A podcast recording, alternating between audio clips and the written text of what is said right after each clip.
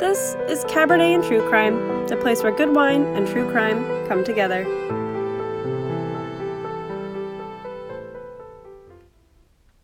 Hi friends. So, I posted earlier today. Today is Monday, and I just want to start this off with saying, thanks. This past month or two has been a really trying time in, my world for my mental health sanity. And, mental health is very important, and knowing when to take breaks and doing what you need to do for yourself, I also feel is really important. So, this weekend was a very trying time for me. And, I kind of shut down yesterday, and I, had a really rough time, and luckily I have a great boyfriend and a great support system who tried to get me out of the house and try to make me feel better. So I took the day off from doing anything, even posting, the video I was supposed to post. And I mean, it sucks, and I feel guilty for not posting it, but at the same time, like, I can't be that person who does that all the time. Both ways. I can't completely shut down, but I can't be 100% go all the time. And yesterday was a really good example. And I'm honestly really happy that I did it, because today I was able to research and get ahead on like 2.5 new episodes and kind of get my fundamental basis there so I can record them.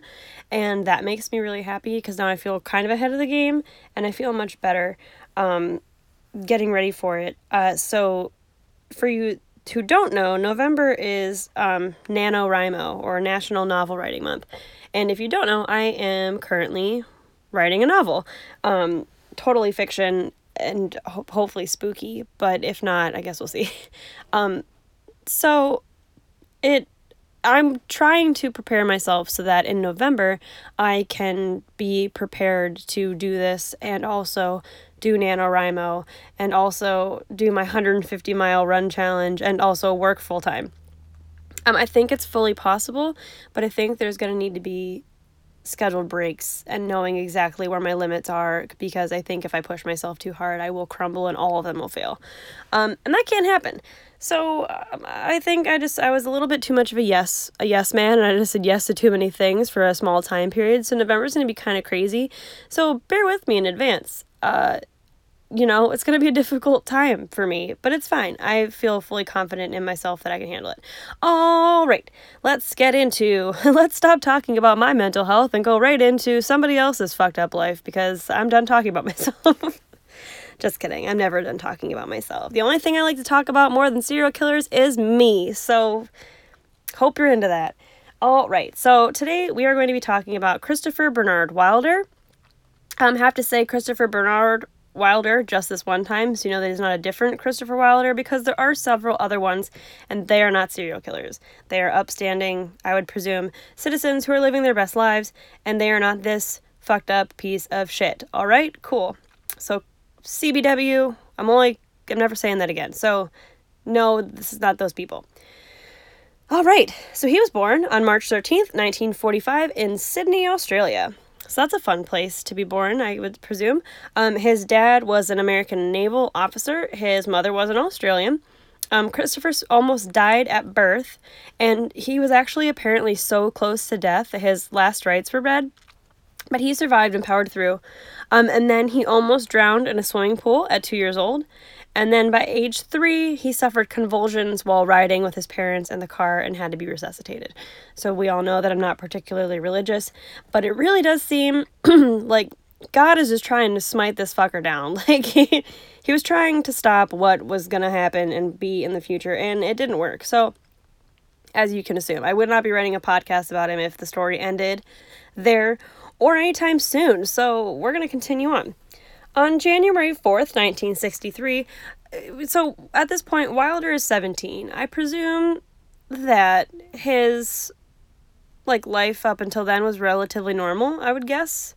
But it's about to get really unnormal. But so, yeah, no, I'm probably presuming it was not normal, which is nothing was reported during this time.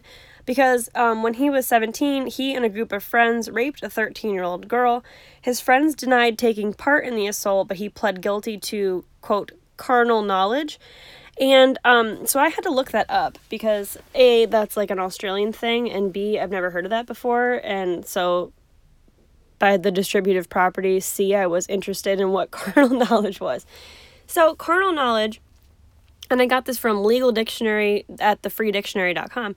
Carnal knowledge is so-called penetration is an essential element of sexual intercourse, and there is carnal knowledge even if even the slightest penetration of the female by the male organ takes place. It is not required that the hymen be ruptured or the vagina entered. So it's that carnal knowledge that you know by even attempting the act that you're about to do is like, it's bad. Like you should know that all the steps leading up to the step that you're about to even do what you're going to do is carnal knowledge. So that's under, I'm assuming, what that means. Also, apologies in advance. I feel like I'm yelling, and I won't be able to know until I listen to this back if I am or not. So if I'm yelling, sorry. Also, my stomach's really rumbly, so if you hear that too, I'm sorry. Boop, boop, boop, boop, boop. Okay, so yeah. He got a year of probation with mandatory counseling, and he was also required to attend group therapy and received electroshock treatments. So, in my personal opinion, that always seems like a path forward, at least at that time frame, for like people who were wrongdoers, which I don't know if I agree with that, because it seems counterintuitive. Like, so this person has angry tendencies and is like an unstable person, so let's shock the hell out of them. Like, let's put a large amount of electricity through their body and hope they come out normal at the end. Because I feel like odds are they're probably not going to come out more normal than they were when you started this, right? Or is that just me? It might just be me. But so, okay, there's this guy named Duncan McNabb, and he has his own theory on the whole ordeal and his own theory on, like, Christopher Wilder's childhood and those fundamental building blocks that make a person who they are.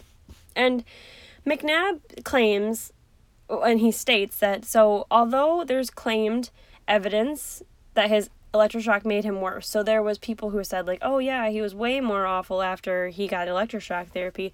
McNabb seems to believe there is no evidence that Wilder even had electroshock therapy.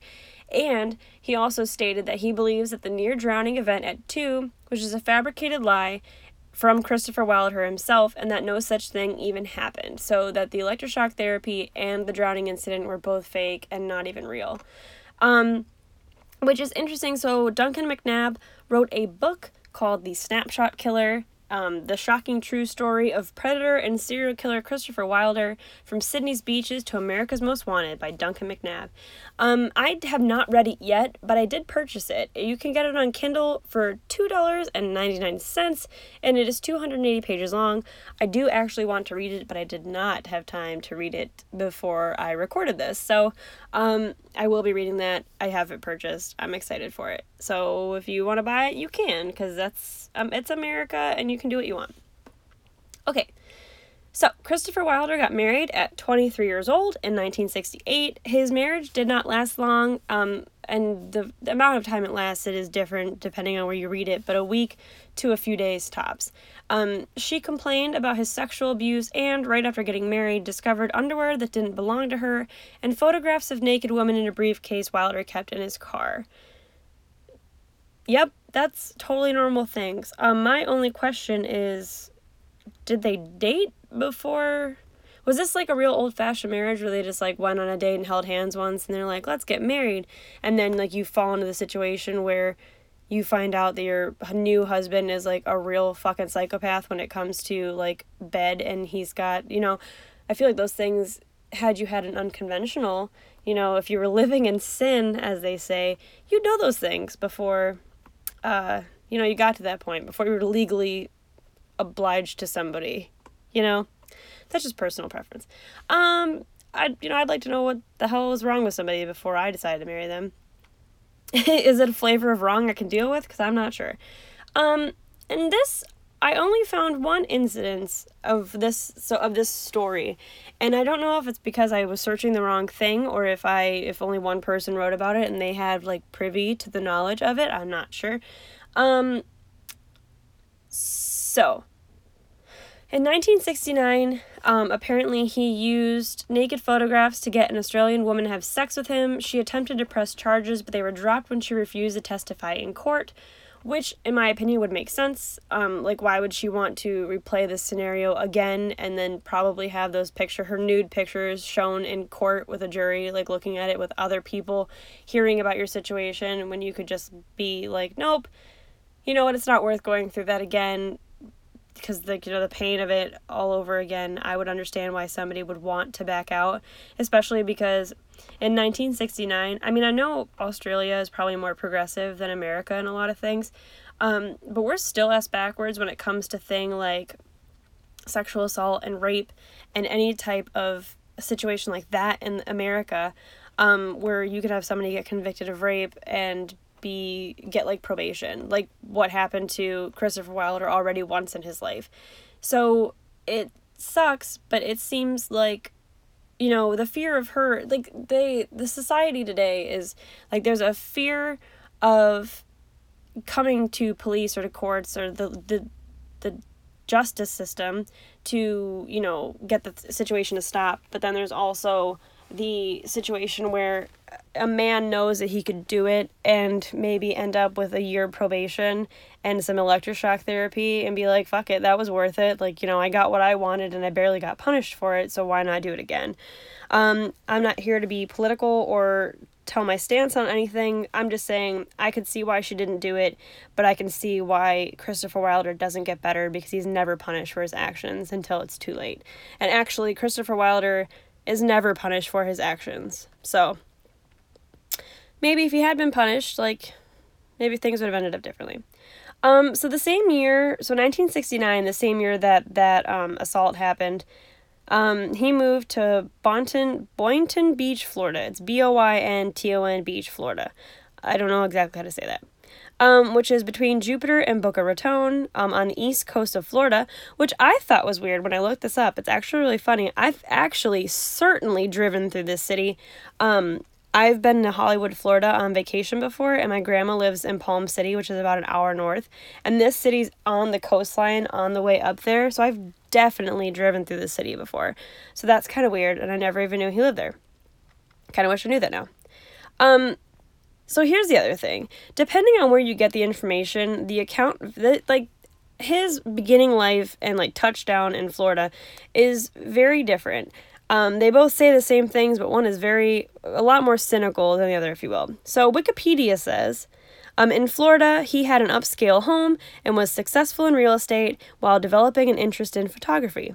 He sounds like a nice, like, okay, dude, you wouldn't even know you were looking up a serial killer.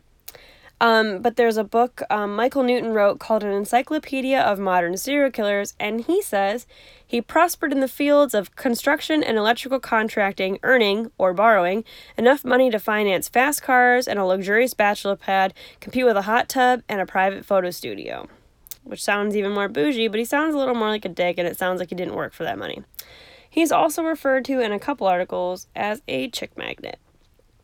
Regardless of what the point is on either of those, he seemed very successful, rich, and it looked like he had his life together. I kind of saw the comparison to, like, American Psycho. If, you know, someone who seems really put together and has a lot of money and kind of flaunts them, like, their wealth, but really they're just fucked up and they want to, like, rape and murder people on the inside. Kind of that vibe with him. So from 1971 to 1975, he had various charges against him related to sexual misconduct. In 1971, he was at Pompano Beach soliciting women to pose nude for photos. He was arrested and charged and entered a guilty plea for, quote, disturbing the peace, and only received a small fine. Not punished. In October 1977, he threatened to beat a girl if she wouldn't give him oral sex. He was jailed for it, which I wrote, I don't know how long. But so he admitted the crime to his therapist and was later acquitted of the crime. So I'm assuming he only served jail time for, like, however long it took to try him. So, like, a pre-trial jail time. So not punished. He raped a young woman he had lured to his truck on the pretense of taking her picture for a modeling project. So this will ultimately become part of his MO and why he's called the Beauty Queen Killer. because he had a thing for, like, that was how he got victims. He'd be like, wow, you're beautiful. Let me take your picture so I can make you a famous model. And it would work most of the time. Well, I'm assuming some of the time at least. And then he'd rape and kill them.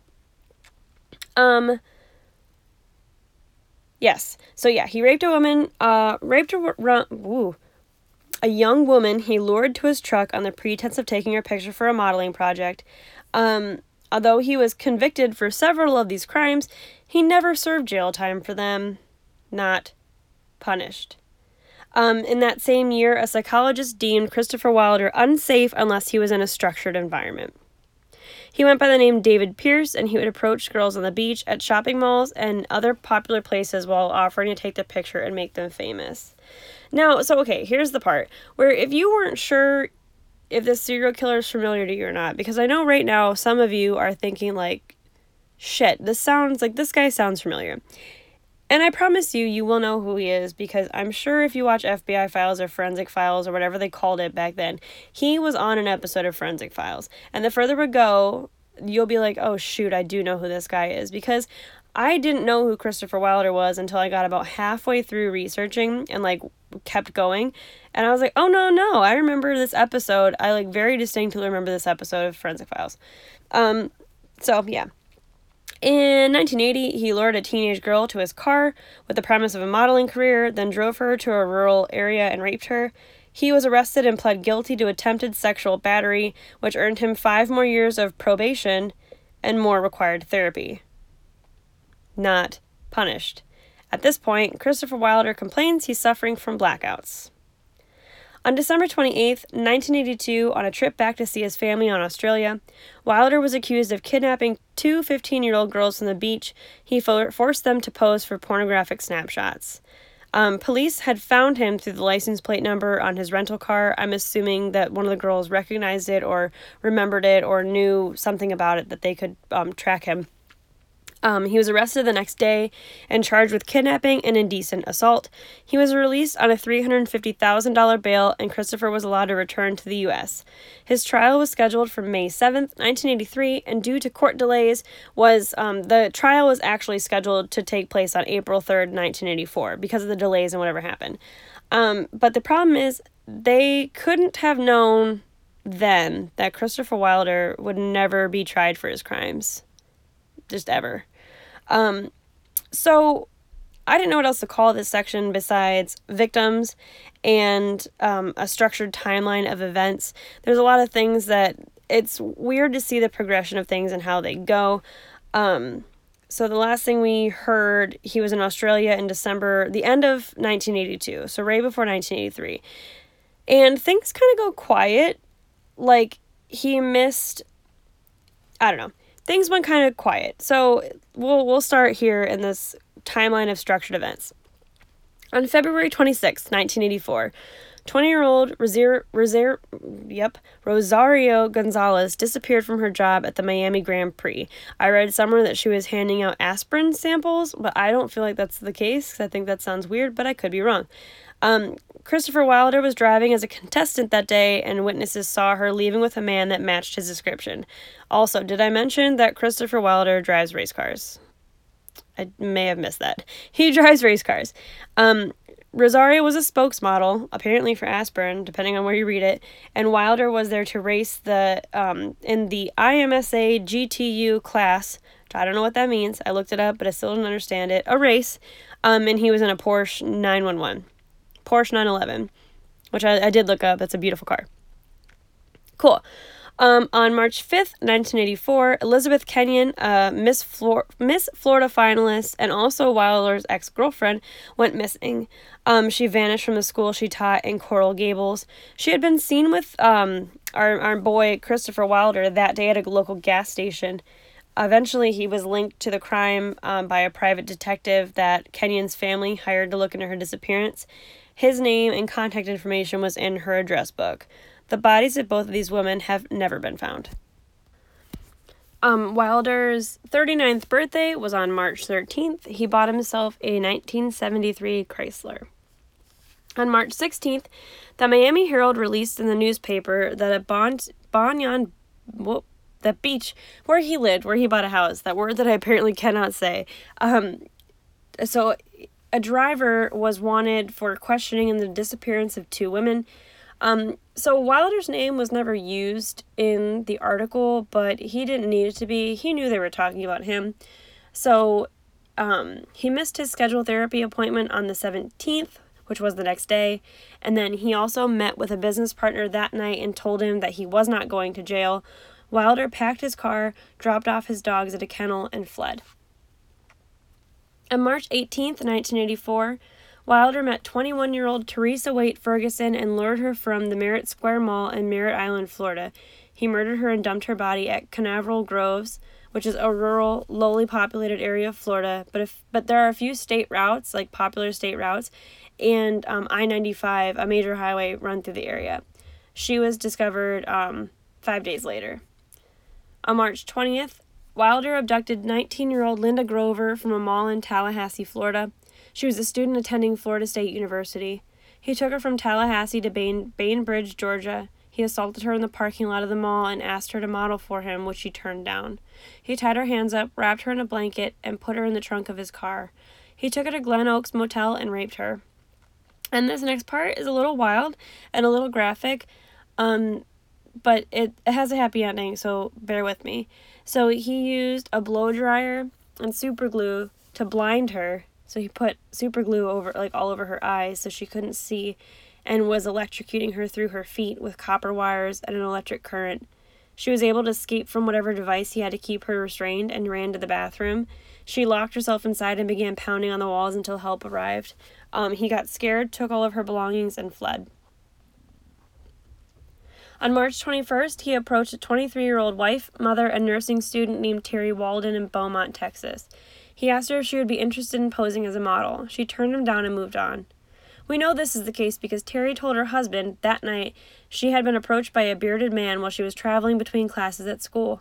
She said she had been solicited for a modeling job, and she said that she had thanked him and declined the offer. 2 days later, on March 23rd, Terry ran into Christopher again, and he kidnapped her. He stabbed her to death and dumped her body in a canal where she was found on March 26th. After he murdered her, he stole her 1981 Mercury Cougar. Her husband remembered the weird conversation and informed police of the exchange. On March 25th, Christopher Wilder abducted 21-year-old Suzanne Logan at the Penn Square Mall in Oklahoma City. He drove her over 180 miles to Newton, Kansas, and checked into the I-35 Inn. He had breakfast the next morning and drove to a place called Milford Reservoir, which is another 90 miles northeast, and stabbed her to death and dumped her body under a cedar tree near Junction City. By March 19th, Wilder had driven over 700 miles west to Grand Junction, Colorado. He kidnapped 18-year-old Cheryl Bonaventura. Witnesses, which would be like restaurant staff, at the diner in Silverton, said the pair had told them they were going to Las Vegas. On March 30th, they were seen at the Four Corners Monument and then checked into a hotel in Page, Arizona. Wilder shot and stabbed her to death the next day, or the next, near the Kanab River in Utah. Her body wasn't found until May 3rd. On April 1st, Christopher killed 17-year-old Michelle Korfman. She disappeared from a 17 magazine cover model competition in the Meadows Mall in Las Vegas. And if you Google it, there is a picture, a creepy-ass picture, where you can see Christopher Wilder sitting in the background watching the competition take place, and he's got, like, this shit-eating grin on his face, like, watching all these, like, these teenagers model around on stage in, like, these skimpy cut-off shorts, and, like, it's crazy that you can see him there. It's absolutely Christopher Wilder. Michelle's body was found near a Southern California road stop on May 11th, but wasn't identified via dental records until the middle of June. On April 3rd, 1984, Christopher Wilder is officially on the FBI's 10 most wanted list. His name is added after 3 murders, 1 kidnapping, and 4 disappearances occur, and he's a suspect in all of them. On April 4th, Wilder abducts 16-year-old Tina Marie Risico in Torrance, California. Wilder kept her alive and assaulted her nightly during their cross-country trek back east. It is believed that Wilder thought that having a young female companion would help him get more victims.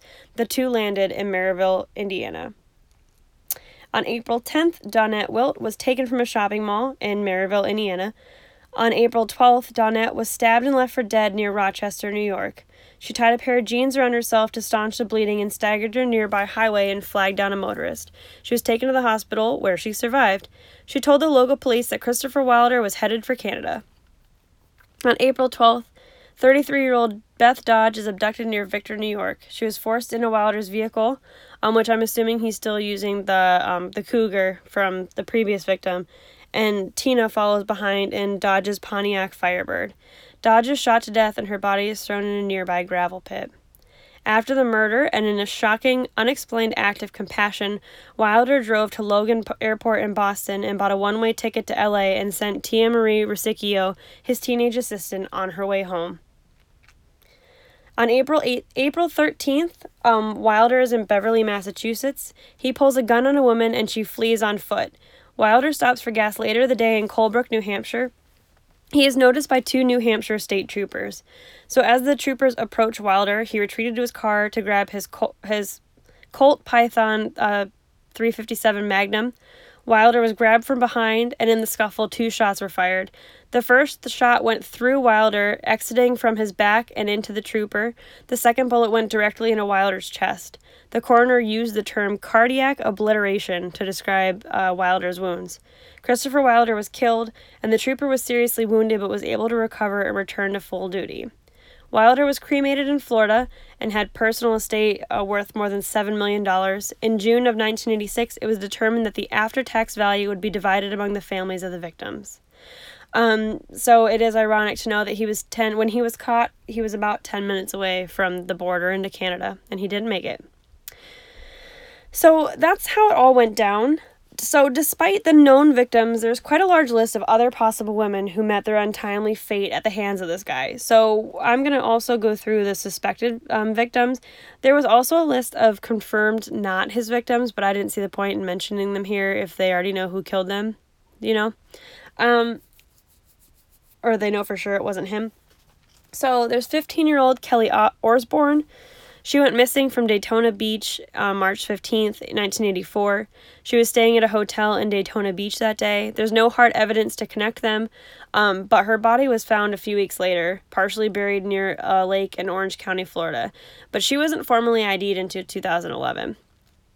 Australia's Wanda Beach murders, which would be the murders of Marianne Schmidt and Christine Sherrock at Wanda Beach on January 11th, 1965. He looks similar to a police sketch, and he remains a suspect, although the case is unsolved. Mary Opitz, 17, she disappeared from the Fort Myers, Florida, on January 16th, 1981. She was last seen walking towards a parking lot. So a little over a month later, a girl who looked like crazy similar to Opitz, Mary Hare, went missing from the same parking lot. Her body had been found in June of that year. She was stabbed in the back, and her death was ruled a homicide. In 1982, skeletal remains of two female bodies are found in Loxahatchee, Florida, suspiciously close to a property that Wilder owned. One victim had been dead for over 3 years, and her fingers had been cut off. In 2013, the body was ID'd as Tina Marie Beebe. The other woman had been dead for a few months and was never ID'd. Sherry Lynn Ball was 20 years old and an aspiring model. She went missing in 1983 from Boca Raton, Florida. Her body was found sometime after, but not ID'd until 2014. The MO connects Wilder, but no physical evidence does. Nancy K. Brown was 25 in Rantoul, Illinois. She disappeared while on vacay in Cocoa Beach, Florida on June 6, 1983. They found her remains in Canaveral Groves in March 1984, which I thought was particularly interesting because they possibly found her body when they located the body of Teresa Ferguson. So Teresa Ferguson's body was also, her remains were found in March of 1984. I think it's really ironic that you'd find two bodies of murdered women in the same area in the same month of the same year. I'm wondering if they like stumbled across both, or, I mean, I hate to say it, but there are in each area a popular dumping spot, if you will, like a good place where you could put something and have it never be found. I don't know any of those places because I've never needed to dispose of something, but like, I'm sure, I'm just wondering, philosophizing that, is this one of those places, and that the odds of two females ending up, like their bodies ending up there, wasn't that weird or suspicious. But I don't know. But it is interesting that she was on vacation and her body was dumped in the same place as another one of his victims. But that is what it is. Tammy Lynn Leppert, 18, was last seen alive on July 6, 1983 in Cocoa Beach, Florida. She was heard having a heated conversation with a, quote, male companion. The victim's family filed a lawsuit against Wilder, but dropped it even before he died. The family stated that they never really thought he was involved because, although he had a long history of sex crimes, he didn't start killing women until the following year, at least as far as confirmed victims go. And then finally, there's a Jane Doe in Broward County. She was found floating on the canal on February 18th, 1984 in Davie, Florida. It's believed she had been killed 2 days earlier and she was strangled to death. It's really difficult to know who did it when you don't know who is dead. But just because of the time and place of her, it's possible that he could have been involved somehow. So with that being said, that, my friends, is Christopher Wilder and everything that I know about him. So I hope you all have a delightful True Crime Tuesday, and I will hopefully be in the right mindset to give you guys a Serial Killer Sunday. So, goodbye.